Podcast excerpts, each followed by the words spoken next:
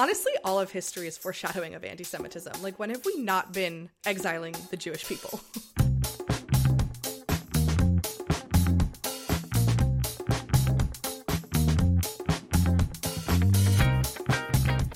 I'm so excited. I'm giddy. I feel like I just put on like my coziest sweater, you know? A hundred percent. All right, let me have a quick sip of tea.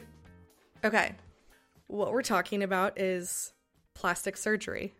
Oh my goodness. I'm honestly so excited because I also had this in my notes of like a potential podcast idea. Oh my God. So I feel like we're on the same wavelength and I can't wait for you to walk me through everything. Okay. I want to start out of the gates with clarifying that we are not talking about gender confirmation surgery. We are not talking about reconstructive surgery or like very Yeah. functional plastic surgery. Mm-hmm. You know, my mom had breast cancer. I understand the importance of like reconstructive surgery. I have a cousin who has had complications in utero that resulted in difficulty developing the right half of his head and brain and that included mm-hmm. his ear and he's had a lot of surgeries to create an external ear. Like I understand that importance Mm-hmm. but I want to talk about exclusively cosmetic and aesthetic plastic surgeries and like permanent, semi permanent procedures. Okay. So, the reason I want to talk about it is because I had an inkling that was confirmed by the statistics that it's been growing in popularity. So, when you look at like the 2001 statistics compared to the 2021 statistics, the percentage of the population that is getting plastic surgery now has increased. And maybe me being like more on social media than I was in 2001 when it didn't exist. I I feel like I may be like more exposed to it, especially as like a woman in her mid to late 20s, but I feel like with each passing day, more and more I hear about not just people on the internet, but people in my friend group and like immediate circle considering doing aspiring to having already done these procedures. Mm-hmm. So I'm curious, like, what your experience, if any, is with plastic surgery. If anyone you know, and again, cosmetic only, but like if anyone you know has had it. Well, first I want to ask like what are we defining plastic surgery as? I know we're not talking about reconstructive surgeries and burn victims and stuff like that, but in terms of getting work done, which I feel like is the phrase that we hear a lot, like Yeah. is getting injectable botox considered plastic surgery? Is Great question. like lip filler considered plastic surgery or is it only are we just talking about actual surgery like you're Great going question. into surgery We are going to talk about primarily surgery, but like neurotoxins, injectables, injectable silicone, even though that's illegal, like all of that stuff will make an appearance. But yeah, we're focusing on like anesthetized, going under the knife, etc. I have not had any plastic surgery, nor I'm trying to think of if I know anyone in my personal life that has had plastic surgery in this context. I, I know people who have gotten after having many children, not breast augmentation, but their breasts were sagging and it was painful and, and they got them filled in to some degree. But I don't think I know I, I don't think I know a lot of people in my age range, like any of my close friends or anything. Cool. So you're coming in fresh. Yeah, I think so. Well, that means we can start from the very, very beginning. So, treatments for the quote unquote plastic repair of a broken nose are apparently first mentioned in around 1600 BCE in an Egyptian medical text. Now, it wasn't as like surgical as we would consider today. I think it's really hard to do things without anesthesia. Mm-hmm. So it was a lot of sort of splints and prosthetics more than it actually was plastic surgery. But even rhinoplasties were being performed by Indian methods and like published magazines by the late 18th century. Rhinoplasty being a nose job, basically. Yeah. But again, it's hard to do anything for no functional reason without anesthesia. So I think those rhinoplasties were more reconstructive in nature or after an accident or some sort of defect that needed to be corrected for the breathing of the patient. Mm-hmm. Then we see anesthesia in 1846 for the first time, and that sort of accelerates like the ability to quote unquote innovate plastic surgery. And the first attempt that we see at a cosmetic surgery is, I think, in 1891. An American otorhinolaryngologist presented an example of his work where he reduced what's called a dorsal nasal hump for cosmetic indications. That's, I think, just a bump along your nose. The bridge of your nose? Exactly, yeah. And then in the 1890s, Austrian doctors performed their first breast augmentations using, well, I'm going to let you guess. What do you think they injected into women's breasts in their first breast augmentation? In 1890? I don't know, butter? Like what? Okay, honest to God, you are not that far. They literally injected melted wax. okay, I was so close. No, you were so close. And it was, okay, it was the original ones were, yes, like reconstructive in nature. I think after the removal of some sort of like ma- malignant foreign body or something. But they knew that already in the like in the 1890s. I didn't know that that was something that you could yeah, detect. you know what? That's a good question. I like wish I looked up what were they removing from this woman's boob? I don't know. a nipple? they were like, what the fuck is that? oh, I literally wonder what if it was like a third nipple and they were like, fuck that. I'm not sure. Because there were no mammograms back then, were there? I don't know. No old timey booby panini presses? Yeah. and I was like, am I being naive or I I didn't know that medicine were was that advanced to detect a foreign situation happening in your breast. Yeah, maybe it was like really notable, hmm. you know? Maybe. But so the original breast augmentation supposedly was, yes, reconstructive in nature, but immediately this technology is then, of course, used for aesthetic purposes. Mm-hmm. And Japanese sex workers through the 1940s were pumped with industrial silicone to Oh. basically increase their earning power, not just with local Japanese men, but also American GIs. Sounds lovely. Yeah, the problem with silicone is that it doesn't have immediate side effects. It's more like years later, it starts Yeah. to migrate. And it's just Oh. a huge disaster and it's something that you're not going to realize immediately. By migrate, do you mean that it like gets into your bloodstream or it moves in your body as like a mass? Let me see.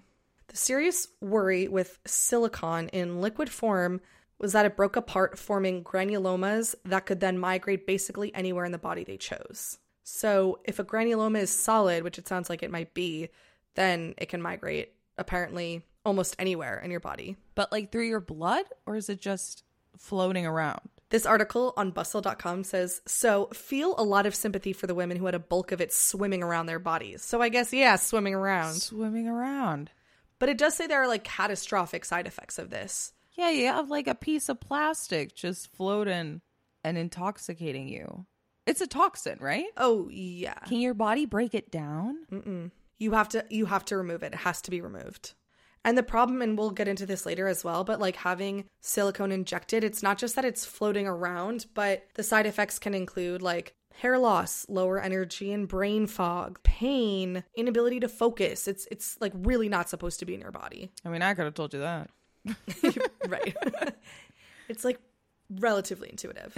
so, I guess going back a few years though, before there are these Japanese sex workers being injected with industrial silicone, there were also a ton of injuries in the First and Second World Wars that did also like really ramp up the need for innovation in plastic surgery for very literally reconstructive reasons. Mm-hmm. And then when those wars were over, there were a lot of super trained physicians who kind of had nothing to do with this new expertise. And by the 1990s, we see an explosion of plastic surgery where the number of procedures in the US grew tenfold. And so it comes to pass that basically about 100 years after plastic surgery and procedures in the West were introduced in earnest, the number of cosmetic surgeries as compared to reconstructive surgery double. Mm. Like the number of cosmetic ones double the number of reconstructive ones. Okay. So, what we're going to do is we're going to talk through a few examples of people who have gotten quote unquote above board surgeries. Above board surgeries. Okay. And then we'll talk about some less legal situations. Ooh. Alrighty. Yeah. We're going to start with an influencer named Haley Bui. And she goes to Korea, where she does not live. She travels to Korea to a clinic called View Plastic Surgery. And I thought I would send you their website and let you explore the number of procedures they have available. Okay. I'm getting uncomfortable. Ellie, when I tell you the number of human insides I have had to look at to research this episode, I'm so glad you did this episode and not me. uncomfortable does not begin to describe. Andrew walked by while I was watching one of the videos and was like, "Ah." It's like, what the hell are you doing? Okay. viewplasticsurgery.com. Okay, so we have breast as a category. we have augmentation, reduction, lifting, correction, implant removal, revision surgery, and examination. Facial contouring, mm-hmm. double jaw. What's a double jaw? Under eye fat reposition, middle aged eye surgery, Yes. rhinoplasty. And in the drop down, it says types of nose. and I love that there's a section that's just male surgery because men mm-hmm. don't have noses or jaws. You know, it's No, like a whole not. whole separate section. Or eyes. no, No, no, of none of that. Dermatology, skin booster, brightening, skin petite. What? I That one is not so clear to me. I don't I don't want to click on any of this. No, I am getting emails now. Oh, and I'm very sorry if you're going to get them too. Targeted ads? Worse, an email to my personal email. And they were like, hey, Audra, we know you're interested in plastic surgery. Here's our rate with this doctor, including recovery and merch. I was like, okay, thanks. Oh my gosh. I'm looking at photos of like skeletons and how they want to move your bones around. Mm-hmm. Ugh. Which one are you looking at? Double jaw, facial contour? Double jaw. If you have combination of severe chin. What's a severe chin? And protruding mouth symptoms? I love that they say symptoms, not like it's just a quality of your bone structure. Like it's a symptom. There's an issue. You have a No, disorder. it's, yeah. Like your natural existence is pathologized. It's something that is a condition now. Mm-hmm. Okie dokie. To be fixed by people who are making money on you fixing it, by the way. Yeah, and it's not covered by insurance, of course, because it's purely cosmetic. Mm-hmm. So Haley goes to Korea to this clinic, and she's going there to get a brow lift, fat grafting, and breast augmentation. Okay, what is fat grafting? Fat grafting is basically taking fat from her stomach and injecting it under her eyes to fill out what she thinks are sort of puffy eye bags. Wait, if your eyes are puffy, why would putting fat in them make them less puffy? Okay. Am I being dumb? I think. no. I think. Poor listeners can't see me pointing Yeah. creepily at my eyeball for Ellie as a demonstration.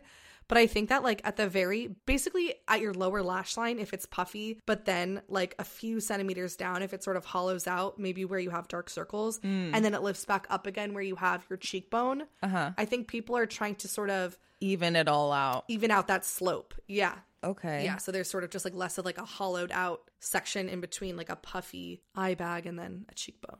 That's what I'm assuming. And then the brow lift is when they like cut around your hairline and pull everything up, right? yeah, yeah, it's Oh. so brutal. My goodness. And then the boob job is, as you probably know, just putting implants into her existing boobs. Mm-hmm. So, yeah, she's traveling to get these three procedures done. And she says that View Plastic Surgery has a team of translators for different languages, and people show up from all over the world. So they're they're well known and highly regarded. Not View, Korea.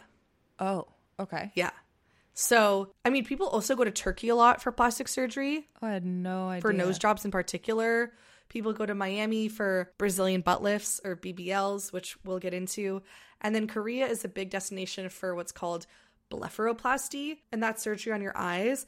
That term can be used to refer to people in their older age, just sort of wanting an eye lift almost. Mm-hmm. But for the most part, when we're talking about blepharoplasty in Korea and in Japan, we're talking about double eyelid surgery, which is where surgeons create an additional crease in your eyelid so that you don't have something that is called or referred to as a monolid. Because when you have a monolid, you're not able to see as much of like the irises and the whites of your eyes. And mm-hmm. so, for whatever reason, now, for whatever reason, for racist reasons, mm-hmm. people have decided that you look like angry or tired if you have a monolid. So, mm. it's very, very popular to get the double eyelid surgery in Korea. And there's a lot of medical tourism in general, depending on what you're getting. Okay. So she goes to view plastic surgery in Korea and it's treated almost like a spa like experience. It's really eerie. Like every day during her recovery, she gets this infrared treatment that's supposed to promote healing, but it's in a very spa like environment and it's on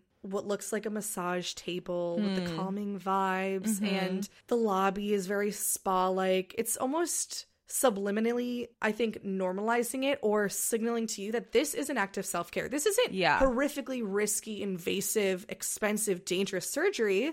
It's therapy. It's a spa. it's self care. Do it for you. Mhm. it's a bubble bath. Right. it's a massage, sort of. but she's getting, as I said, multiple things done. And just as a note, she has already had plastic surgery before. She had some kind of procedure on her eyes previously. I'm not sure exactly what it was, but I know that the effects weren't super long lasting. And now she's back for a brow lift to, I think, tackle kind of her same insecurity of looking not super awake or not super friendly, mm. as well as the other procedures. And as a note, cosmetic surgery patients who are repeat patients are 44% of people getting cosmetic surgeries. And if it's non surgery, just like a procedure, the repeat patients are 77%. Wow. And is this repeat because it becomes kind of like addictive to some degree of like, oh, now that I've done this, I want to do a new thing? Or is it because these surgeries aren't actually made to give you long lasting results and you have to keep coming in to get back to what you originally had? Yeah, it's both.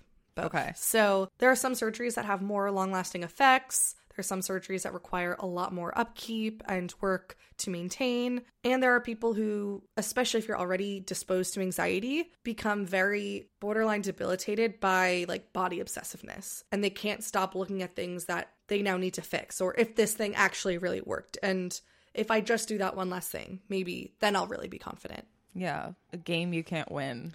Yeah, and it's it's so much harder said than done. Like I have been gaining weight recently and there are a lot of reasons for that, but it doesn't matter why gaining weight is not like a moral failing, but it is really hard when you continue to see your body change, trying to mm-hmm. learn to love it because that's kind of the narrative with body positivity. In reality, I think we should be striving toward neutrality because once you love something it inevitably will change again as you age or lose mobility or whatever. But the point being, the external body part isn't the root cause of your insecurity. Mm-hmm. I've looked back at pictures of myself when I was a varsity rower and I looked better by society standards than I ever have. And I know and I can remember in that moment feeling like absolute garbage about myself. Yeah. And so I caught myself recently like getting in the shower and seeing some stretch marks and being like, once these stretch marks turn white and I'll forget about them, then maybe then maybe I'll be happy in this current weight. And I had to catch myself and think, no, I'm okay with it now. I'm totally mm-hmm. okay with it now because it's not ever your external body that's the root cause. It's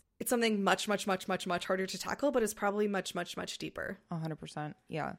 And and by spending all of your effort and time and money on trying to quote unquote fix something on the outside, you're spinning your wheels. At the end of the day, even if you were able to just like you were saying of your anecdote of seeing photos of yourself when you were in college and you now looking back feel differently about that girl but when you were there, there probably wasn't anything that anybody could say to you that would change your mind about how you felt about yourself. So now you could be in a, a new body and be like, all right, but this time, if I change this and that, and if I manage to do it, suddenly I'm going to love myself. It's all going to be great. And the second that even if you manage to change something, you will find something else to scrutinize because it's like you were saying it's not about how anything is manifesting on the outside. It's it's something internal and it's not your fault that it's internal because there are so many societal pressures that tell you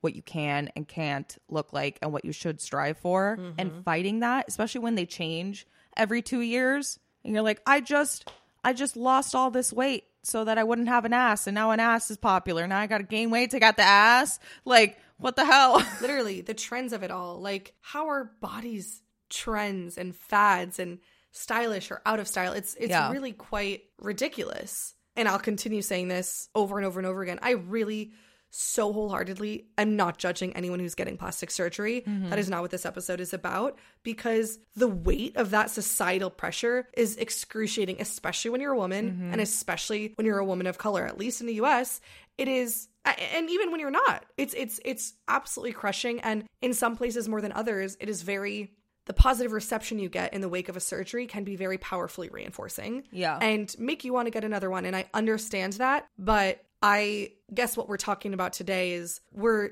zooming out and wondering how do we get to a place where this is so, so, so common globally mm-hmm. and it is so racialized and gendered? do you feel like when a famous person gets some sort of surgery, do you think that they have any level of responsibility to disclose said surgery? Is it none of anybody's business? Like, where are you on the hook? Or if you're perpetuating beauty standards that you yourself are also a victim of and probably even more so than non in the public eye people. There's so much more pressure on people in the public eye. But if you are simultaneously like perpetuating a beauty standard, even if you are also feeling the pressures, is there a point, do you think, that something needs to be disclosed? Or is it like, it's your body, it's none of my business. You shouldn't have to tell anybody what you did with about anything? I don't think anyone owes you any explanation unless they're selling you something. Yeah. If they are walking out of the clinic in Miami post BBL and already typing up their 30 day booty blaster Yeah. program that they're going to sell you, Telling you it's it's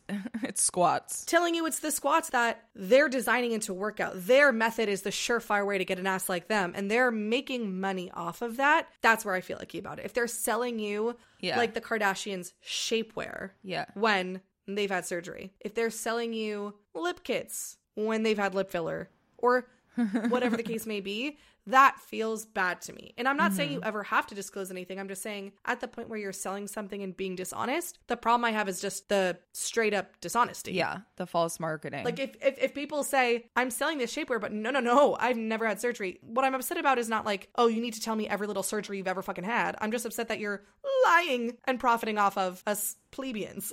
Yeah. No, I totally agree. I think if you're selling something and you're telling me that that product did something for you, or people who have like just genetically really beautiful skin, no pores, whatever it is, and then they have like a skincare line, and it's like there's only so much that a product can Yeah. do. yeah. And it's probably mostly your genetics. Right. But what I find a very interesting conversation about this stuff is the gray area of even if you're not technically selling something, like you look a certain way that is like right now the hottest thing that you can be. If you got cosmetic surgery to look that way, and even if you're not telling someone like in exchange for money, I'm going to give you this product or whatever, but you're still making yourself visible in a certain way and denying getting work done, do you think there's anything unethical about that? Because for me, like I struggle with that because I, I simultaneously am like, you're allowed to do whatever the fuck you want with your body. It's none of my business. You don't have to tell me shit. And we also live in a world where certain bodies and certain faces and facial features are treated differently. And if you're famous because of your beauty and that beauty is constructed from plastic surgery or whatever, and you're kind of coming across as like, well, I, this is just my natural self. Like, I don't know what you want me to do about it. Like, mm-hmm. what kind of harm is that perpetuating to, even if it's not directly tied to a, a financial thing? Yeah, I think that I don't even know Yeah. how I feel about that at the individual level, to be honest. But something I do know I don't like is when people say, well, as long as you're honest about it, it's okay. Mostly mm-hmm. because I don't think that's fucking far enough. Mm-hmm. I think right now, with the democratization of social media and camera phones and also surgeries themselves, we have this like rapid uptick, not just of the number of people getting surgery, but also of the visibility of it all. Mm-hmm. And while people say, you know what, do you do whatever you want, do what makes you feel confident and what makes you feel better, just disclose it. As long as you disclose it, it's totally okay. Yeah. The reason I don't like that is because that inherently is actually encouraging people to get more work done by walking a certain tightrope, but it's still suggesting that it's okay to get work done. And I think that collectively we have to be like so working up, like working in the completely opposite direction mm-hmm. because we are, by doing that, collectively continuing to raise the bar higher and higher. Yeah. Like if, if suddenly everyone's had every surgery available, then Yeah. everyone's going to be a lot more insecure about every single feature, especially kids growing up now. Yeah. And so I don't know because I know the question that you're asking is like as an individual, where does that accountability fall? And I'm almost too far on the other end of the spectrum of like as a collective, whoever can and whoever's income is not affected by whatever surgeries they do or don't have needs to be like actively working against this trend in society. Mm-hmm. So that's a non-answer, but no no i yeah i i'm so glad we're talking about this because i i don't have a lot of familiarity with plastic surgery but i also know i know that a certain look is something you can commodify and something that you can bank on to some degree. And there's such a thing as fat phobia, there's such a thing as pretty privilege. Yep. All that stuff. Like you can get certain benefits from looking a certain way. And who am I to tell anyone to not play that game if they want to? Or, or not even want to, but if they feel that that is going to advance their life in a in like a meaningful way, or that is going to make them feel better about themselves, or whatever the case may be. I don't think that it needs to be a binary necessarily, but there is something that makes me feel uncomfortable about the idea that you feel like you need to go break your bones and make them look differently Yeah. for some level of validation or whatever it mm-hmm. may be. But at the same time, I think what's hard is that there's like a line for everyone of like how far they will modify themselves. Oh And yeah. so I it's mean, like- I dye my hair, I get tattoos, I have piercings, I do makeup. I have thought about microblading my eyebrows. Exactly. It's like everyone is modifying themselves to some degree. Yeah. And so, if there even is a line to draw, I think we mm-hmm. all are victims of that psychology of how do I adapt myself to the current times or mm-hmm. what kind of workout do I want to do to even if you don't go get a BBL, someone being like, I want a bigger ass. I'm you actually might, right. You might buy the 30 day booty blaster program. Yeah. yeah. and and obviously you can increase muscles working out so mm-hmm. is someone that goes to the gym and really focuses on their glutes and grows their butt doing something wrong like you know it, it's just so hard because we do modify our bodies and the way we look all the time And a lot of it is so celebratory too. Like a lot of it, Yeah. a lot, especially jewelry and tattoos, yes are so deeply cultural and so like such a beautiful expression of like life and love and family. yes And that's a wonderful point. Is like really where is the line of Yeah. body mod that's gone too far or that is damaging to other people's perception of themselves. Yeah, and and and it's anyone's responsibility because I don't know. I'm again, I'm thinking out loud because I'm like, oh, why is plastic surgery the thing that we look at as, oh, that's not a feminist thing to do, or that's a negative thing to do to other people? I think that's a great question. And I think I continue to have this itch to zoom out, which is so truly not what you keep asking me. And I know I'm skirting the question in a very frustrating way. But I know you were sort of invoking the public opinion when you said, oh, quote unquote, plastic surgery is not a feminist thing to do. Obviously, you're like Yeah. parroting back what a lot of people in this day and age say.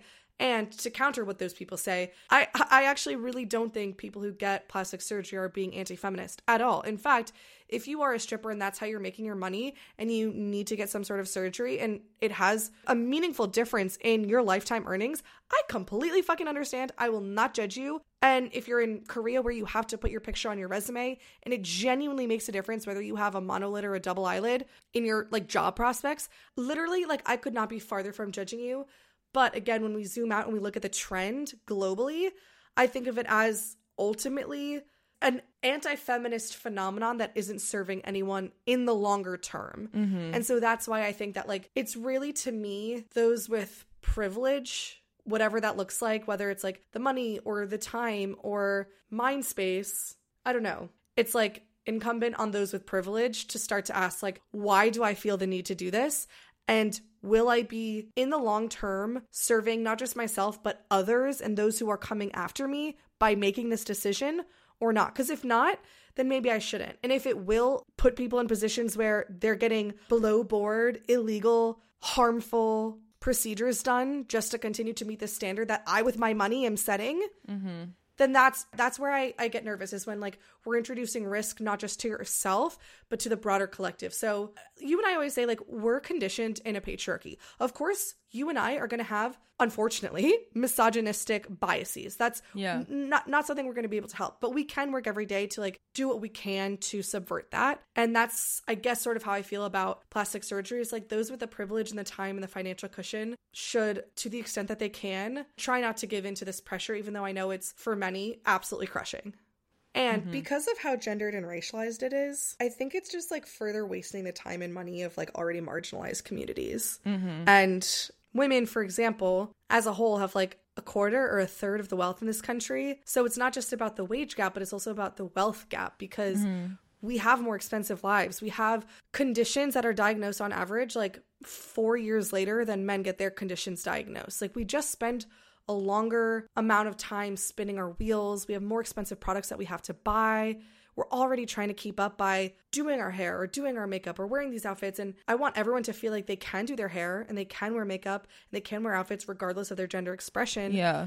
But it is something that currently is gendered along a binary and is for many people more of an obligation than a fun expression of themselves. Yes. And I think a lot of it is racial, unfortunately. Like, I think there is no objective and only subjective reasons that we have preferences for no- noses that don't look indigenous or don't look African or don't look Jewish. Mm-hmm. There are reasons that we like noses that look European and mm-hmm. Scandinavian and are narrower and upturned and all of these things and has nothing to do with inherent beauty. And it's basically from as early as different races were interacting with each other and as early as plastic surgery existed, it's always been very political. And for a long time, I mean, if you go to the Met or any art museum and look at Renaissance artwork, you will see that we had a pretty major preference for like heavier set women. Mm-hmm. I mean, we call people Rubenesque for a reason. You know, that artist Rubens mm-hmm. really liked fleshy, strong women with cellulite and just chubby women. Mm-hmm.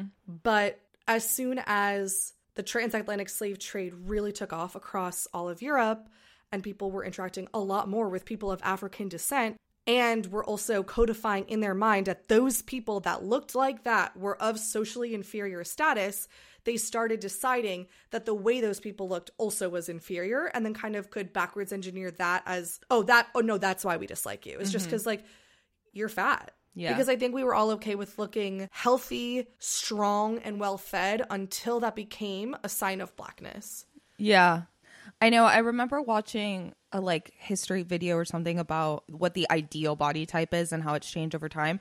And that during like World War One and World War Two, there was such a shortage of textiles because so much of like our money and energy was going towards the war. So they would make clothing smaller. And so then women had to lose weight just to buy clothes. Oh, yeah. So now girls are looking in the mirror being like, well, I need to be smaller. And it's like, that only is in your head because during a war that you were not around for, they were running out of shit. And so they had to just make clothes smaller Literally. to clothe people. Yeah, it's totally like socio-political factors that have really lasting effects on the public mainstream that are affecting like today. And that's what's crazy is so so much of it my whole life has gone unquestioned. Mm. So for context i'm a twin. My twin has a much faster metabolism than me. And like from mm-hmm. the time we were literal toddlers and being fed the exact same thing she always always always weighed less. I was always a size or two bigger in our school uniforms and our sports jerseys. And there was never any questioning of why I wanted to be skinny like her. I just knew I did. And mm-hmm. I knew I felt worthless by comparison. Mm-hmm. And I never asked myself, well, why is that better? Like it's it's it's Yeah, it's so ingrained. it's so ingrained. and that's your twin. Right. Like you and your sister were born at the same time and have different body types. Right. It's just not in your control. Like Right. just- And we're fraternal for those listening. We don't look a thing alike, but it's just we have literally completely different bodies. And we grew up doing the same sports, mm-hmm. eating the same food. And it's crazy that, like, from as soon as I was aware of myself, I hated how I looked. But back to Haley. So she's getting her brow lift, her fat grafting, and her breast augmentation. Now, again, the fat grafting is for her eyes. She also wants it in her cheekbones to look younger and then also around her smile to look younger because she has some smile lines or dimples or something like that. So, this is a perfect example of procedures being racialized and gendered. The brow lift she's getting because she is Vietnamese and she has not a monolid, I think, but narrow eyes and mm-hmm. wants them to look more awake and more, quote, friendly. Because somewhere along the way, society has convinced her that narrower eyes are not friendly. yeah, that I was gonna say that's like so deeply racialized. Yeah. friendly and also awake. It's like Mm-hmm. what in an eye makes you more aw- awake? Like if we're both awake, I just don't, Right, like- like what? Right. I'm speaking. Right. I'm up. I'm here. yeah i'm standing in front of you like we're good um and then obviously a boob job she says she wants because she wants to feel more feminine. Basically, from the time she was a kid, she always wanted a boob job. And with that, I want to share with you some statistics from 2021 on the rates of plastic surgeries by gender, basically. Okay. So scroll to page eight. Okay. Can you tell me the top two surgeries for women and the top two surgeries for men? Okay. Top two surgeries for women are liposuction and breast augmentation. Mm-hmm. And for men, liposuction and male breast reduction. So, obviously, liposuction is a common surgery for both of these genders represented. Because we live in a fat phobic society. Correct, which is again racialized. But I guess before I jump into my spiel, I'm curious if you have any like immediate thoughts seeing breast augmentation for women and breast reduction for men. Yes. I think my first thought was how much of gendered stuff is just how far from femininity can we be and how and if we are going to be feminine how much can we lean into that so i don't think it's like accidental that women are kind of told subliminally and explicitly that the female form is like big breasts and like Voluptuous. yes wide curvy. hips and tiny waist and legs and whatever and hourglass and all that stuff and so women want to have larger breasts to be as womanly as possible and so if a large breast is womanly a man is like i absolutely cannot be anywhere near mm-hmm. womanly i don't want to be mm-hmm. like a woman because that's like the biggest insult Right, right.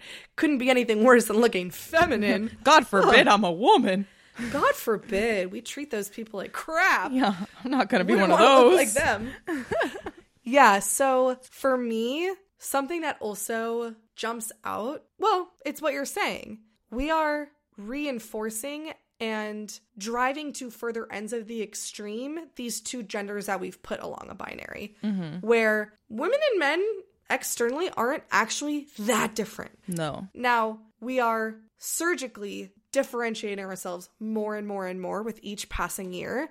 And I think a really unfortunate byproduct of that is, besides the fact that women and men, but we should mention the breast augmentation number for 2021 was 362,000 plus, whereas the male breast reduction number was 22,000 plus. So it's a different scale. And the unfortunate part, beyond women paying for these expensive, risky surgeries that can long term cause breast implant illness and other side effects, is also this acceleration of transphobia. Mm. Because transphobes now have such a warped understanding of what assigned male at birth cis men look like and what assigned female at birth cis women look like mm-hmm. that they are attacking even cis people on the internet just because they have a mustache or a unibrow mm-hmm. or a flat chest or a boxy frame or leg hair or bigger boobs if you're a guy. Like they are being so so so violent and it's never okay. It's not like,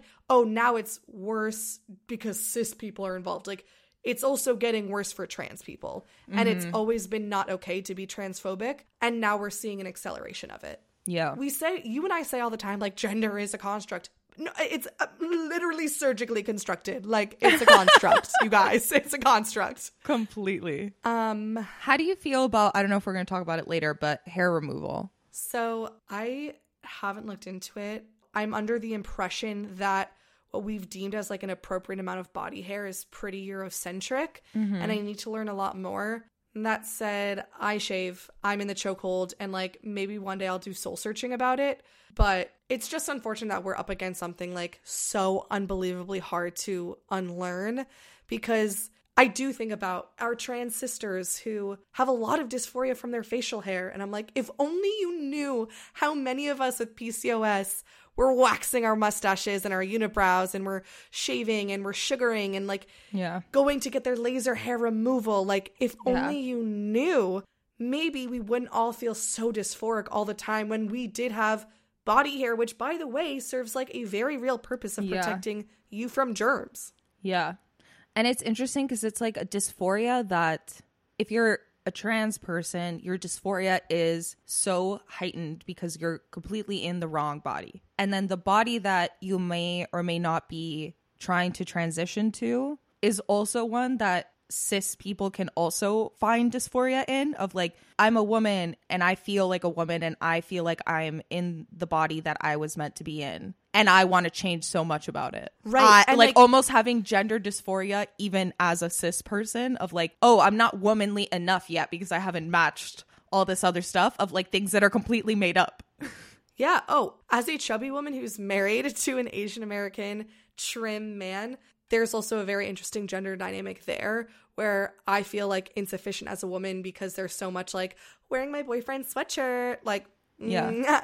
nice try. That would fit over like one arm. But, like, really. Normalize wearing your wife's sweatshirt. Yeah, for real. Oh my god. The point being, you're right. Like when you're trans, a lot of the dysphoria comes from obviously being in the completely wrong body. And I know that like you don't have to be like medically confirmed or affirmed in your gender Yeah. to be a valid trans person, but a lot of people do choose the surgical route. Mm-hmm. And it is a little sad too that we've now moved the goalpost so much farther for trans people than it ever had to be. Like your womanly body could have included facial hair and like a flat chest and we've moved that goalpost for you and it is that much harder now and you're incurring that much more violence now No, it's so complicated. And like for whoever's listening, we obviously are just doing our best. But the people who that really believe that we're all perfect and we don't need anything and nobody needs to like do anything to their body are either incredibly, amazingly, wonderfully confident. And I'm so happy for them. cannot relate must be nice Or also already embody a lot of the beauty standards. Like, I feel like I, as someone in a smaller body, I can't say to someone in a larger body, like, oh, just love yourself. It's okay. Like, whatever. Doesn't matter what society says. I have no idea what it's like to be criticized and objectified and looked at in the way that people in, in larger bodies are. right and like discriminated against Exactly. So it's like I can't be like, oh, you know, it's totally fine, whatever. Like just eh, fuck the haters. Like, you know.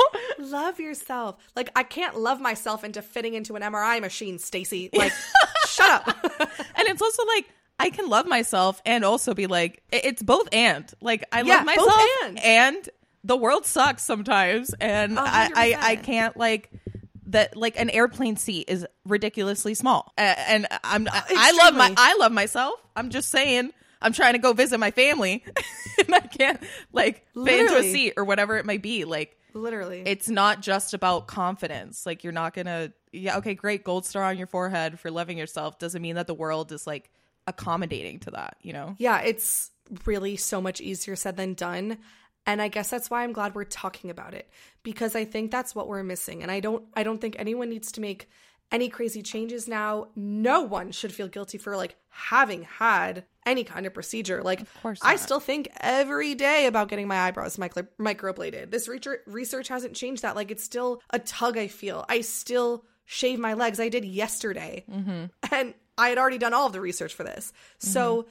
I'm not saying anyone should feel any kind of guilt. I hope, I certainly hope they don't feel judged. I'm saying, wow, what we're up against is huge and we should at least question it. Yeah. Because previously, like I was saying, from the time I was a kid, I didn't question it. I thought it was fact that skinny people were morally superior to me. Yeah. And I think it's just the first step to like question wait a second, why do we even care about this? Let's just start there. Let's just start mm-hmm. Talking about it with our brilliant friends named Elisa. so, before we leave Haley and move on to another influencer, the last thing that she said was, You only have one life to live, so why not be the best version of yourself? Hmm. That's tricky. I don't think the best version of yourself should be tied to your aesthetic persona. Like what does best mean? Like who who is determining that this is the best version of you? And I feel like best is also like a difficult term because best implies that there's like some sort of hierarchy of like the perfect person versus maybe the most you that you can be Right. your ta- you have a lot of tattoos for example i don't have any Yeah. you have chosen to get these basically permanent alterations to your body that make you feel more yourself like an expression of yourself and things that you want on you and remind you of certain things. And like, that doesn't mean it's like the best version of you because best, like, what does that mean? It's like, it's the most you version of you at this point, Yeah. you know? Yeah. Yeah, it's it's a really tricky idea and I don't have any super concrete thoughts on it. It was just one that I'm also wary of mm-hmm. because it might be true for some people that they feel like a better version of themselves with surgery, but I wouldn't want anyone to think that the best version of themselves comes exclusively from surgery. Yeah. And I also I'm I'm thinking in this research in this episode so much less about the individual and so much more about the collective because yes, maybe I individually would feel better if let's say I had a different jaw or a different nose or a different eye or a different figure. Mm-hmm. yes, that might be the best for me individually. But is it best for the collective? That's where I'm getting caught up. And if we as a global community continue to have less and less tolerance for physical diversity, Yeah. it implicates a lot of other things. Mm-hmm. Obviously, we've already talked about race and gender, and we've talked about trans people. And there are also a lot of people with like physical deformities and disfigurements who face a lot of discrimination as well. And like the less and less tolerance we have for physical diversity, the more and more we're making room to discriminate against people. Yes. And also, I think now, especially with social media, the like Instagram face or whatever, of like, we have so much more visibility of people that are not just in our immediate community. Like, hate to break it to you, but like, even if we all change our faces to look like the Kardashians, let's say, Yeah. then the Kardashians will change their faces Yeah. To be different from everyone else. You know, like there's there's a hierarchy that is created in a way and so you can bust your ass all you want to try to look like your favorite celebrity. They have more money and power and resources and even if you achieve it, there there's a beauty standard because there's like the opposite of the beauty standard. I'm literally so glad you said that because you're reminding me that I learned, and I don't know if this is true. This is not part of my research. I would need to fact check this, but something I've heard anecdotally is that spices back after 1492, mm-hmm. after spices were brought back to Europe, or different spices than what existed in Europe, they were a sign of immense wealth because Yeah. I don't know, it cost a lot, I guess, to import them. Yes. And supposedly, only the richest of the rich could have very like spicy cuisine. But when those trading routes became much more popular and efficient, and the spices then became much more affordable and were available and accessible to the lower classes, mm-hmm. suddenly, guess who wasn't using spices? Mm-hmm. The wealthy people. Mm-hmm. So it all goes back to capitalism. Yeah. but like, it really is like you're saying, if we all look the same, people, and especially in higher classes, will continue to try to differentiate themselves and make themselves feel superior. That's actually, Yeah. there's a line in the intro of Fearing the Black Body, the racial origins of fat phobia. That gets at exactly that. Like the upper classes will find a way to differentiate themselves by whatever means necessary. Yeah. And again, like you're under more pressure the closer to the margins you are Totally. but there are trends that come and they go. Everyone remembers the 2000s era quote, heroin chic. Ugh, I can't believe that was even a term. It's not okay on probably every level. Like, I, perfect transition though into our next influencer, Glam with Trika on YouTube. And she is getting a BBL in Florida. So, a BBL, a Brazilian butt lift, is basically where they do liposuction or like sucking out the fat from your hips and thighs, or what is called by these clinics, quote, problem areas. So, areas where you Ugh. don't want the fat, like your love handles or your tummy, whatever. And then they inject it into your butt. I hate the term problem area. I do too. like stop moralizing my fucking body. Literally. Why is it a problem? Like get out of here. But BBLs are the most dangerous operation in, in cosmetic surgery because if I'm so sorry to anyone squeamish, just like fast forward 15 seconds. If fat is injected in the wrong place, it can kill the patient almost instantly because it can go to their their brain and cause a stroke or their heart and cause a heart attack. I know I was going to ask you if you were going to mention people who have died on the table getting Oh, cosmetic oh, will we? Mm, yes, yeah, we'll talk. We'll talk. Ah. So, like Haley, that first influencer we were talking about, this experience for Glam with Trika seems to be, again, almost treated as like a spa retreat. And after BBLs, I guess it's important to get massages so that you don't get like fibrotic. I don't think that's of serious like clinical concern. It's more you don't want to have like lumps or like stiff areas in your new figure, whatever the case is. So just to just like aesthetically to make sure everything is like molded where it needs to be. Yeah, moving and grooving, healing right, not getting like stuck or I don't know what. Body yaddy yaddy Um, yaddy. Some plastic surgeon is cracking up at my description of like the fibrosis post BBL. I'm doing I wish my you could see your hand movements of just like my jazz hands. she's dancing flamenco talking about the BBL. literally literal but the place where she goes glam with goes to get her bbl and then also recover at has this little massage room with the massage table and she's filming it and giving a tour of the place and has a neon sign and it's like really cutely decorated and it's Cucumbers on the eyes. literally it's like so normalized that it's dystopian almost because this is the most dangerous cosmetic surgery and it's so dressed up as if it's a relaxing getaway. Yeah. it's not vacation. Mm-hmm. You're getting surgery. Mm-hmm. And it's all in the name of for these clinics making money. And a lot of people on the internet and making content on the internet are getting these surgeries and then posting about it and so it's it's this like really weird cycle I know because I was going to say any surgery at a hospital, you don't get that kind of vibe when you leave the OR. And honestly, I feel like you should. A hundred You know? percent. Like you go in for sur- you you get your appendix out. I want you getting Yeah. massages. I want the facial. I don't want to be sitting in a sterile room. yeah you get your lumpectomy you get a massage Yeah, like that sounds lovely. But let's just be clear of like if that's not really happening in other surgical environments, like let's think about why it's happening at this place where you're electing to get the surgery cuz for the most part when you go into surgery at a hospital, something's wrong and it's kind of out of your hands. yeah So I feel like to get people through the door Mm-hmm. to sell them on this dangerous surgery, if you dress it up as seeming like this beautiful, relaxing escape, it doesn't seem as sterile and scary. A hundred percent. It differentiates itself from other seriously dangerous surgeries. If you have a legit ass surgery, like for sure, massages make perfect sense. It's more what we're calling out is the differentiation between most serious surgeries and this one. Yeah. They're really, really different right now. But just to talk about like how normalized this is, I thought I would send you a clip from a show called Selling Sunset. Oh, Have you seen it? I have not, but I've watched Trixie and Katya watch it. Oh, of course, of course. That's honestly like my mom is like a TV connoisseur, and she'll be like, "Have you seen this new show on Netflix?" I'm like, "No, but I've watched Trixie and Katya watch it." She's like, "Ellie, you gotta actually watch the content." I'm like, "I only want the drag queen filter. Same. That's what Oh. I want." Have you seen them watch yes, Falling for Christmas? I've seen them watch everything. oh my god. it's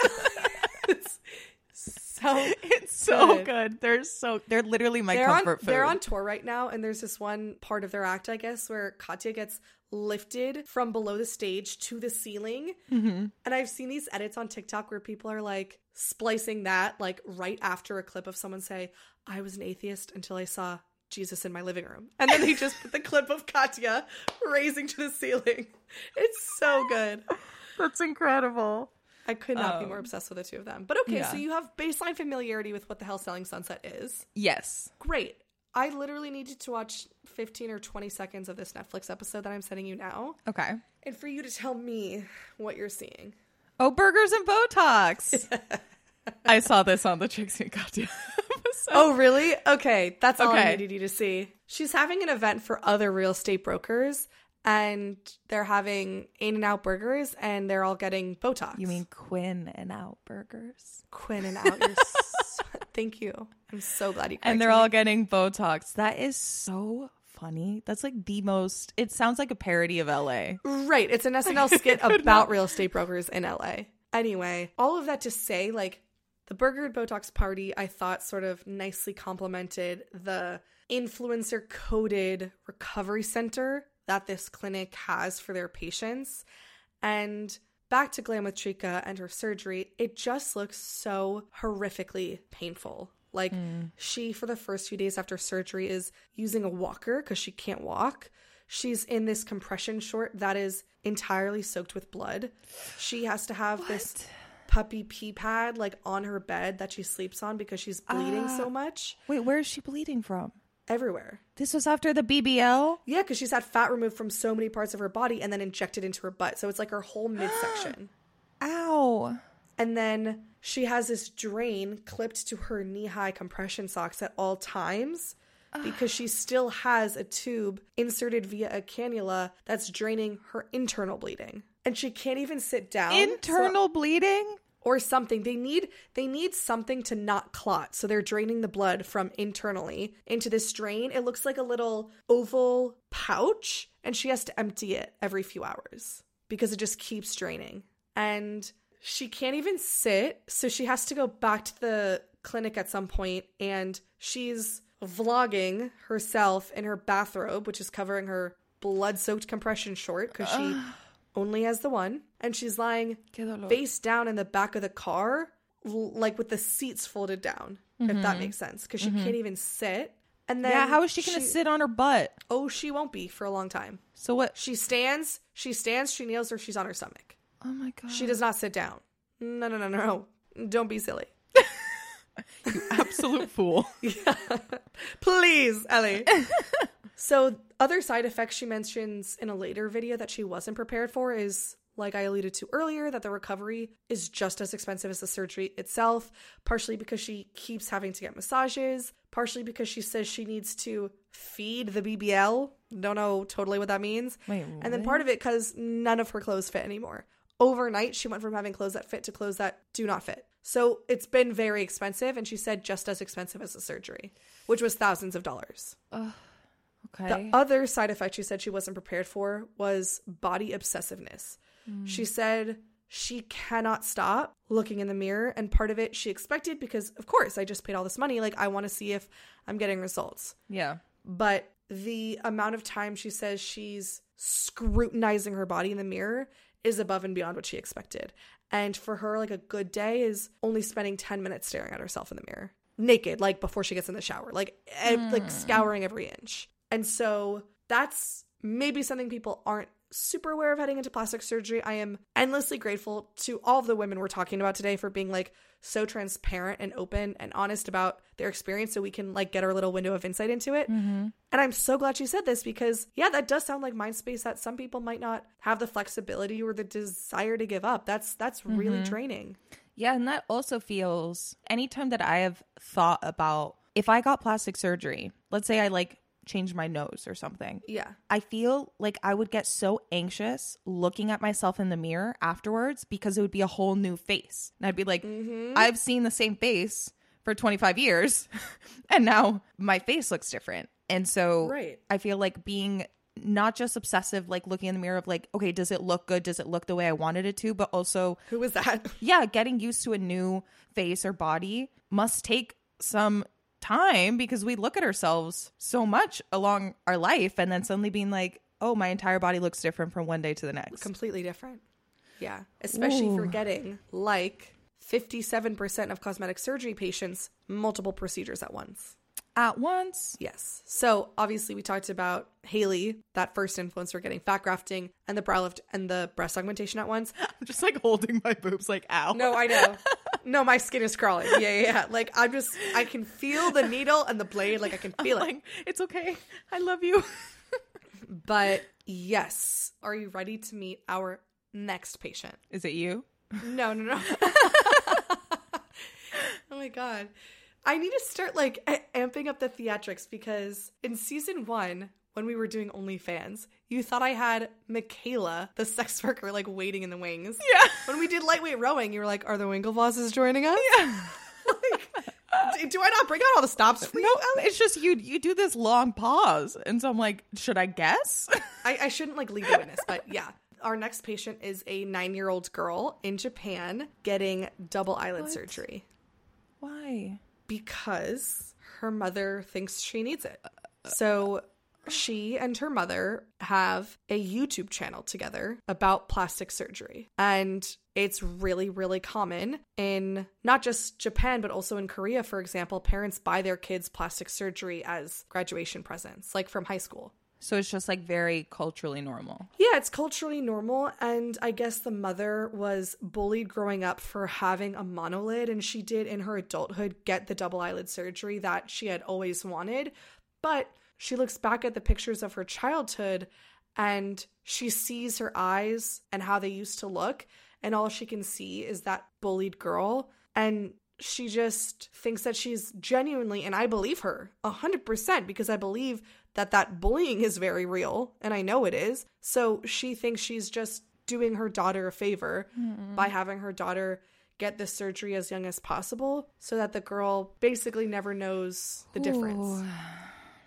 Yeah. And at some point, the journalist interviewing this mother daughter duo asks the daughter to explain why she wants surgery, or maybe she's explaining in one of their YouTube videos, and she says her narrow eyes make her look angry, so she wants the double eyelid surgery. I mean, I remember being nine and being newly aware of how I looked and how I was perceived. Mm-hmm. But I think that might be a level of awareness that I didn't have at that age. And I wonder how much of that is things she believes versus things she's parroting back. Yeah. And there's no way to know, and there's no point in trying. But later, after the surgery, the mother asks the daughter for this journalist who's there how things have changed post op. And the daughter is like, it hasn't. Like, my life hasn't. Because probably she's still playing with the same toys and has the same friends and has the same homework and mm-hmm. likes the same snacks. And her life hasn't changed. And then the mom tries to convince her, no, no, no, really life is better now, right? Don't more people come up to you and call you cute? And that daughter's like, I guess. And you can just see the mother is trying to give her daughter the freedom from insecurity that she never got to have as a little girl, but also that could be so hurtful. I know. And it seems like from what you're saying that at least at this moment, the little girl is kind of unaware. But I think a lot of times the intention of wanting to protect your kid from an insecurity can sometimes make them have an insecurity that they didn't have prior. Yes. You know, being like, "Oh, let's let's do something to your eyes so that people don't make fun of you." And you're like, "Oh, why I didn't even realize that that was a make funnable offense." what? right. Like right. Or or like if someone's has like a kid that's really tall for their age or really short for their age and it's like should i tell them before they go to school you know sometimes people are mean based on your height don't take it personally. Right. And the kid being like, wait, what? Like, what? Yeah. why, well, why should I be worried about this? Right. So I get the the impulse, but I I mean, I don't know what the long-term effects are going to be of this, but I think a lot of times too with like when it comes to kids and bullying, kids are going to get bullied for one thing or another. Like the, the bullies know. will get creative and they will always find something to say. If there's one thing that is certain in this life is that kids are brutal. Kids are brutal. And there will be bullies. And it does sound like the mother like really was bullied. And who knows? Maybe she went to her parents and was crying and saying i can't believe so many people make fun of me for my eyes. But that doesn't seem to be a dynamic present with her own daughter. It doesn't yeah. seem like the daughter has at any point been like coming home from school crying crushed that people are making fun of her. I have no idea. The mm-hmm. video was like i don't know 15 minutes. So who's to say what happens behind closed doors? But it does seem like it's coming from the mom and yeah it doesn't seem like it registered or has registered yet for the daughter that having a double eyelid might be a driver of quality of life in any way. Yeah. Mm-hmm. So this is the third patient that we're talking about, and you've, I'm sure, noticed that it's all been women that we're talking about. And since we've mentioned how gendered it is 18,000 times so far, I figured now's a good time to parachute in with some statistics. And in the US, 94% of patients getting cosmetic surgeries are women. Wow. And while the ethnicity breakdown, unlike gender, in the US at least maps roughly onto the general US population, Hispanic and black people, or Latino and black people, over index on liposuction, and Asian American people over index on blepharoplasty or the double mm. eyelid surgery.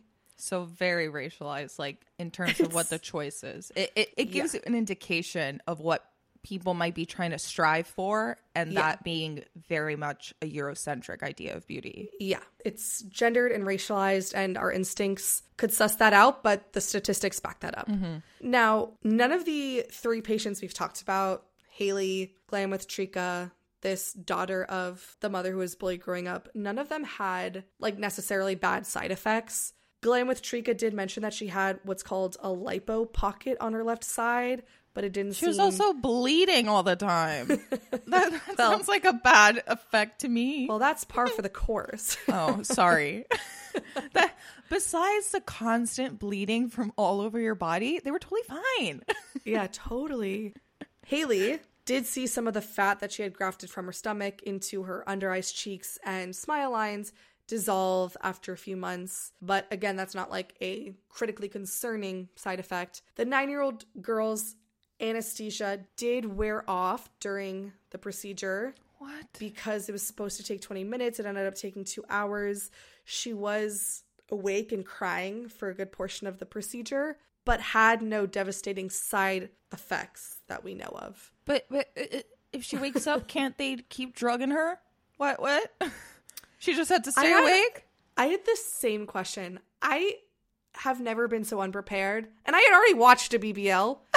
I I have never been so unprepared as I was to see her mm, getting operated on, crying. No, no, no. No, it was Where's the anesthesiologist? no, no. no. Uh, Pump her.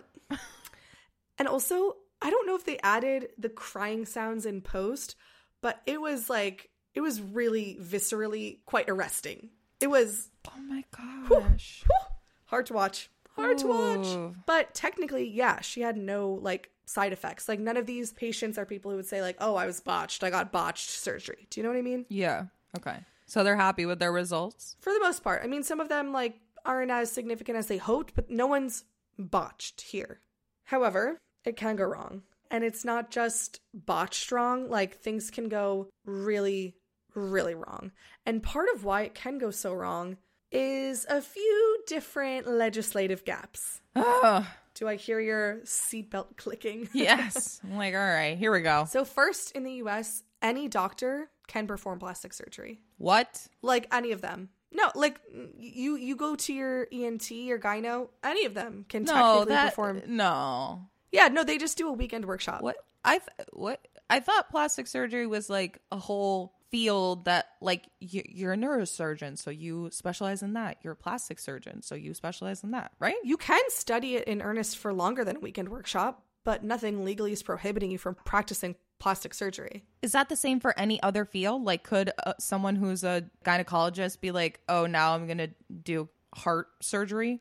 no Like, does it cross? Like, is that how medicine works? You're just willy nilly. i'm not sure about other fields but i'm on the the american board of plastic surgery incorporated website and i'm on their FAQ, faqs page and the question is can my physician practice plastic surgery if she is not certified by the board of plastic surgery the answer yes if a physician possesses a medical license from a state medical board, then she may practice plastic surgery. It's the patient's personal decision as to whether or not they prefer a board certified surgeon. Okay. Why wouldn't you prefer a board certified surgeon? Money. More, more expensive. Mm-hmm. so, So you get the cheap doctor and you get all fucked yeah, up. you get it half the price. you get what you pay for. well, that could not be more true. Another law of concern or of particular interest is this law in Florida where for surgery, anyone assisting in performing the procedure must be directly supervised by a licensed physician at all times. But that verbiage of direct supervision apparently creates enough of a legal loophole for surgeons to be a room or two away as they run two or three more simultaneous surgeries, which is extremely dangerous and not recommended by any board certified surgeon. So Florida has become this hotspot because doctors can make the most money there Fucking Florida. because they can do multiple surgeries at a time. Florida man gets botched BBL. the moral of the story. But so, what many accredited surgeons say is that the limit for the number of BBLs a doctor could safely do in a day is three to four. And the doctors in these Miami and Florida clinics are doing six to eight, sometimes 10. Oh my god. And these centers are also owned by investors. So, if you had any hesitation about whether they were in it for the money before, trust me when I tell you now, they are in it for the money. Oh, Even when Glam with Trika was checking in for her procedure, the person, as she's being checked in, recommends that she get, quote, J plasma on her back. It's just this like skin tightening procedure. And they were like, yeah, it's just an extra $2,000. Like, you'll already be under the knife. Do you want it? And I don't think she ended up going for it, but like, the upsell. it's not like, oh, and would you like a side of guac? Like, like why are we upselling patients before surgeries? A side of guac. Not the same. Yeah, and they also can upsell you on something called the Cell Saver, which just like cleans out the blood that you've lost during surgery and put it back in you, and it's an extra $600. It's like, shouldn't you just make sure no matter what that I have the right amount of blood, like without Yeah. charging me more? Yeah. It's also like it was my blood first. Like Yeah, like so true. you take my blood and then sell it back to me? The fuck? True. Literally.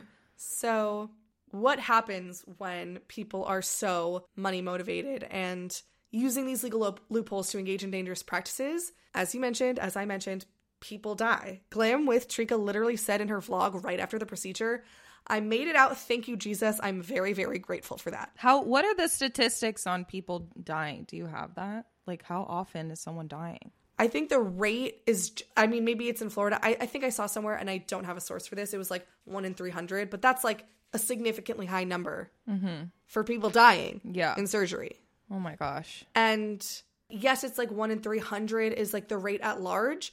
But if you're going to one of these clinics, or if you're a member of a lower socioeconomic class, like it's going to be riskier for you. That's just how it goes, especially when you're already understudied Oh, absolutely. by the medical fields. Like if you are a black woman, like you're already at greater risk no matter what procedure you're having. Mm-hmm. So there's a lot of risk dependent on different factors of who you are. And these clinics market specifically toward like black and Latina people. Mm-hmm. So they're making all of their ads like even in Spanish because they know exactly who they're targeting and the price point that they're selling at. And I will say, like, a lot of these deaths were avoidable. Many are caused by really egregious mistakes, like perforating organs multiple times Oh my god. or perforating intestines, which it takes a lot of effort to get through the abdominal wall. And then you perforate intestines and spills waste into their abdomen.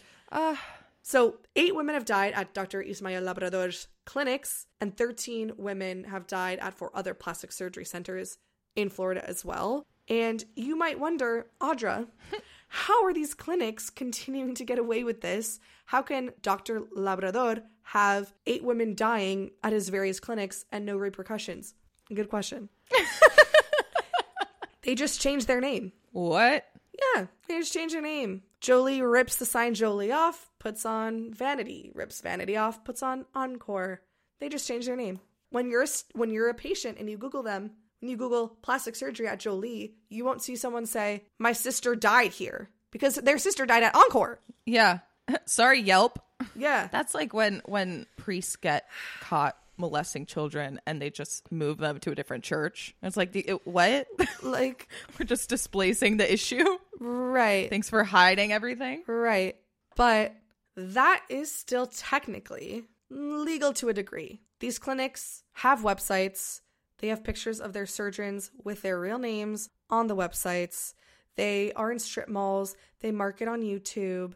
They're theoretically legal entities. But what about when it's very, very below board? Not just like, oh, we're capitalizing on a legal loophole. No, we're straight up ignoring the laws. Mm-hmm. So I watched this episode of like a docu series called Trafficked by National Geographic. Okay. The first episode of the second season was exploring basically like what they call the black market of plastic surgery, and they are in particular investigating this sort of like underground network of people getting silicone injections mostly in their butt, I believe. Those were the only procedures I saw, but that's what they're investigating. And like we said, the side effects don't necessarily show up right away. So it's like a very hard thing to discourage.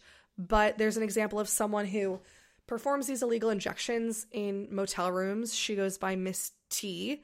She uses medical grade silicone that's provided to her by an actual doctor.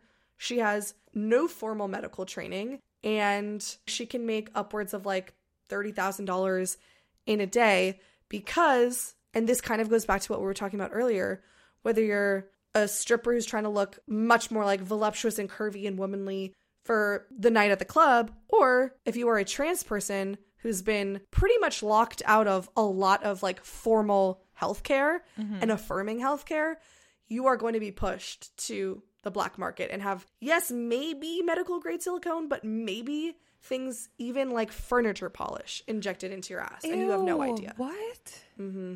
Oh no. It just feels like this collective raising of the bar that we're talking about, like we are squeezing the marginalized groups the most because we are creating more pressure and more pressure and more pressure, and people will do whatever it takes. what happens if you get injected with furniture polish? Does your body just like piss it out or do you die? Those are the two options. I honestly have no idea. Okay, Googling. The only information I'm finding on furniture polish poisoning is accidentally intaking it, like swallowing, breathing it in, or touching it. And I have to assume it's much worse when it's injected. I would think so. It, it, it doesn't look so good. it's not worth reading out loud. You're like, you know, surprisingly, it's completely harmless. So, yeah, I mean, like I said at the top, I wasn't wanting to talk about gender confirmation surgery because I wholly understand, like, the incredibly important mental health impact that has for trans people, especially those who are exposed to so much more violence just moving through the world. It just, like, we're already doing so wrong by trans people in healthcare. It just makes me frustrated yeah. that, like, I, I don't even have the words besides being like upset at the many branches that like transphobia and trans discrimination can take. Mm-hmm. And of course, it's showing up here too. Mm-hmm. But as dark as that is a note to end on, that's sort of the end of my synopsis of the current state of plastic surgery. But I'm just curious, like, besides what we've already shared and expounded on, what are your thoughts? I think what's hard is I know we've been talking throughout the episode of like the collective versus the individual, but at the end of the day, the collective is formed by individuals. Mm-hmm. So you can't really have one without the other. We can't be like, oh, well, on an individual level, it doesn't matter, do whatever you want. But on a collective, we should be doing this because ultimately the collective is formed by a bunch of us. And it's difficult when you can't really pinpoint where certain pressures are coming from. There's not one person in the world that's just sending pamphlets to everyone. Wouldn't it be so easy if that's what it was? Yeah. Oh my God. Just I wish. flyers. I wish. Oh my god. We take out that one person, we're like, done, dusted, on to the next. Yeah. Yeah, I don't I, don't I don't know, we've been talking about it for 2 hours now and I still feel confused about where I stand on things and at this moment in time I don't have anything that I would want to do. I don't know how I'm going to feel in 10, 20 years. So I don't want to be naive and be like, "Oh, I would never get anything done." I have no idea. And I think if anything what you've presented to us makes me just think about if one wanted to get something done, just making sure that you do your research. Board certified, please. Yeah, and even if something's more expensive, maybe waiting some more time and saving up for that or I I- just thinking like would you want your best friend or your kid or your partner to like take that surgery and take that risk? Yeah. So just protecting yourself as best as possible. Yeah. And just interrogating a little bit of like what your motivations are and will you be okay like regardless of the outcome? Like what if it doesn't turn out exactly how you wanted it to or it does but nothing changes like it, it internally? Right. Are you going to be okay with that? Like are you okay with every outcome before you go into a surgery, I guess? no, I, I completely agree with you. And I actually, we will link as the first link in our show notes 14 tips to follow if you will get surgery. Because Ooh. if you will, you might as well do it right. A tip that isn't in this list of tips that we'll link to is making sure that whatever foreign materials you're having implanted in your body that other doctors know how to deal with. So for example, hmm. there's this material called macrolane that can be injected into the breasts, but if you get that, radiologists won't know how to treat you if you need chemo. So, especially if you have a history of breast cancer in your family, just definitely make sure to be aware of like okay, what is tried and true? What's a best tested option around? Like, what has fewer implications if I get a diagnosis later on? So, with that piece of advice, along with the 14 tips that will be the first link in our show notes, just at, at the least, just follow those to make sure that you're doing it as safely as you possibly can. Mm-hmm. Absolutely. I have two other pieces of advice before we close. The first, and it's relatively obvious, but not everyone follows this advice. Drink water and take your vitamins. So true, babe. Do that 30 day booty blaster workout and you'll feel great. No, I was gonna say don't bully people for their looks. I know that sounds so obvious, but don't comment on their looks, especially minors. And when you assume they look mean and tired, ask yourself, why have I decided that? Could it be subjective, biased perhaps? Are they mm-hmm. actually sleep deprived and drowsy? Or have I just assumed that? Are they actually being mean or have I assumed that? And when you're talking about yourself in front of others as well, you are necessarily commenting on other people's bodies in the room. I have felt that a lot with thin people saying things like, oh my God, I look so fat in that photo. And I'm like, uh, well, you're half my size. So if you think that of yourself, what in the hell do you think of me? Yeah. So just be aware that when you talk about other people's looks or your own looks in front of other people, you are necessarily commenting on everyone in the room. You're putting everyone on the scale with you. You are scrutinizing everyone with you. And there is a lot of research to suggest that people who engage in negative body talk have less meaningful relationships. So if hmm. you're looking for a place to start, if you're looking for a better source of confidence, one of the best places you can start is just trying really, really hard to catch yourself when you're thinking something negative about yourself, when you're about to say something negative about yourself in, in front of other people, or when other people are saying something negative about themselves in front of you, is to just catch yourself in that moment and remind yourself, you know what? I'm a random assortment of random molecules on a floating rock in an infinite universe that's still expanding somehow.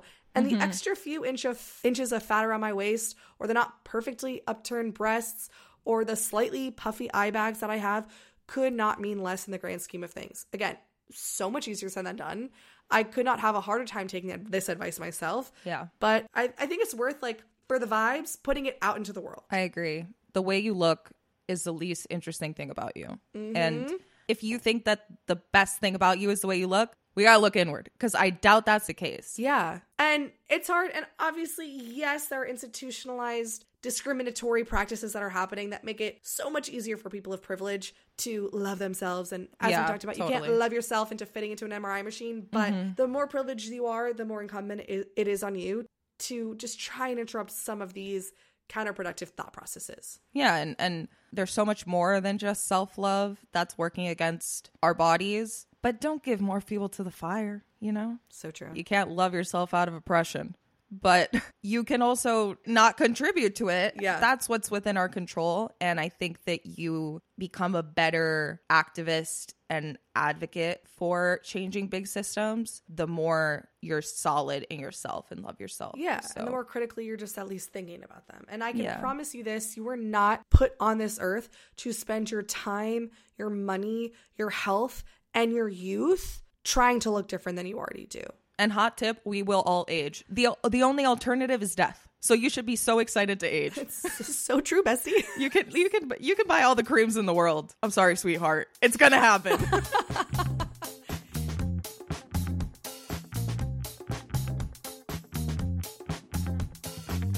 Culture Colander is produced by Elisa Nolasco and Audra Fitzgerald. Show art by Angela Cho and music by Santiago Hervella. Research for each episode is conducted independently and is for entertainment purposes only. Information shared in the show reflects the best we know at this moment in time, and there is always more to learn.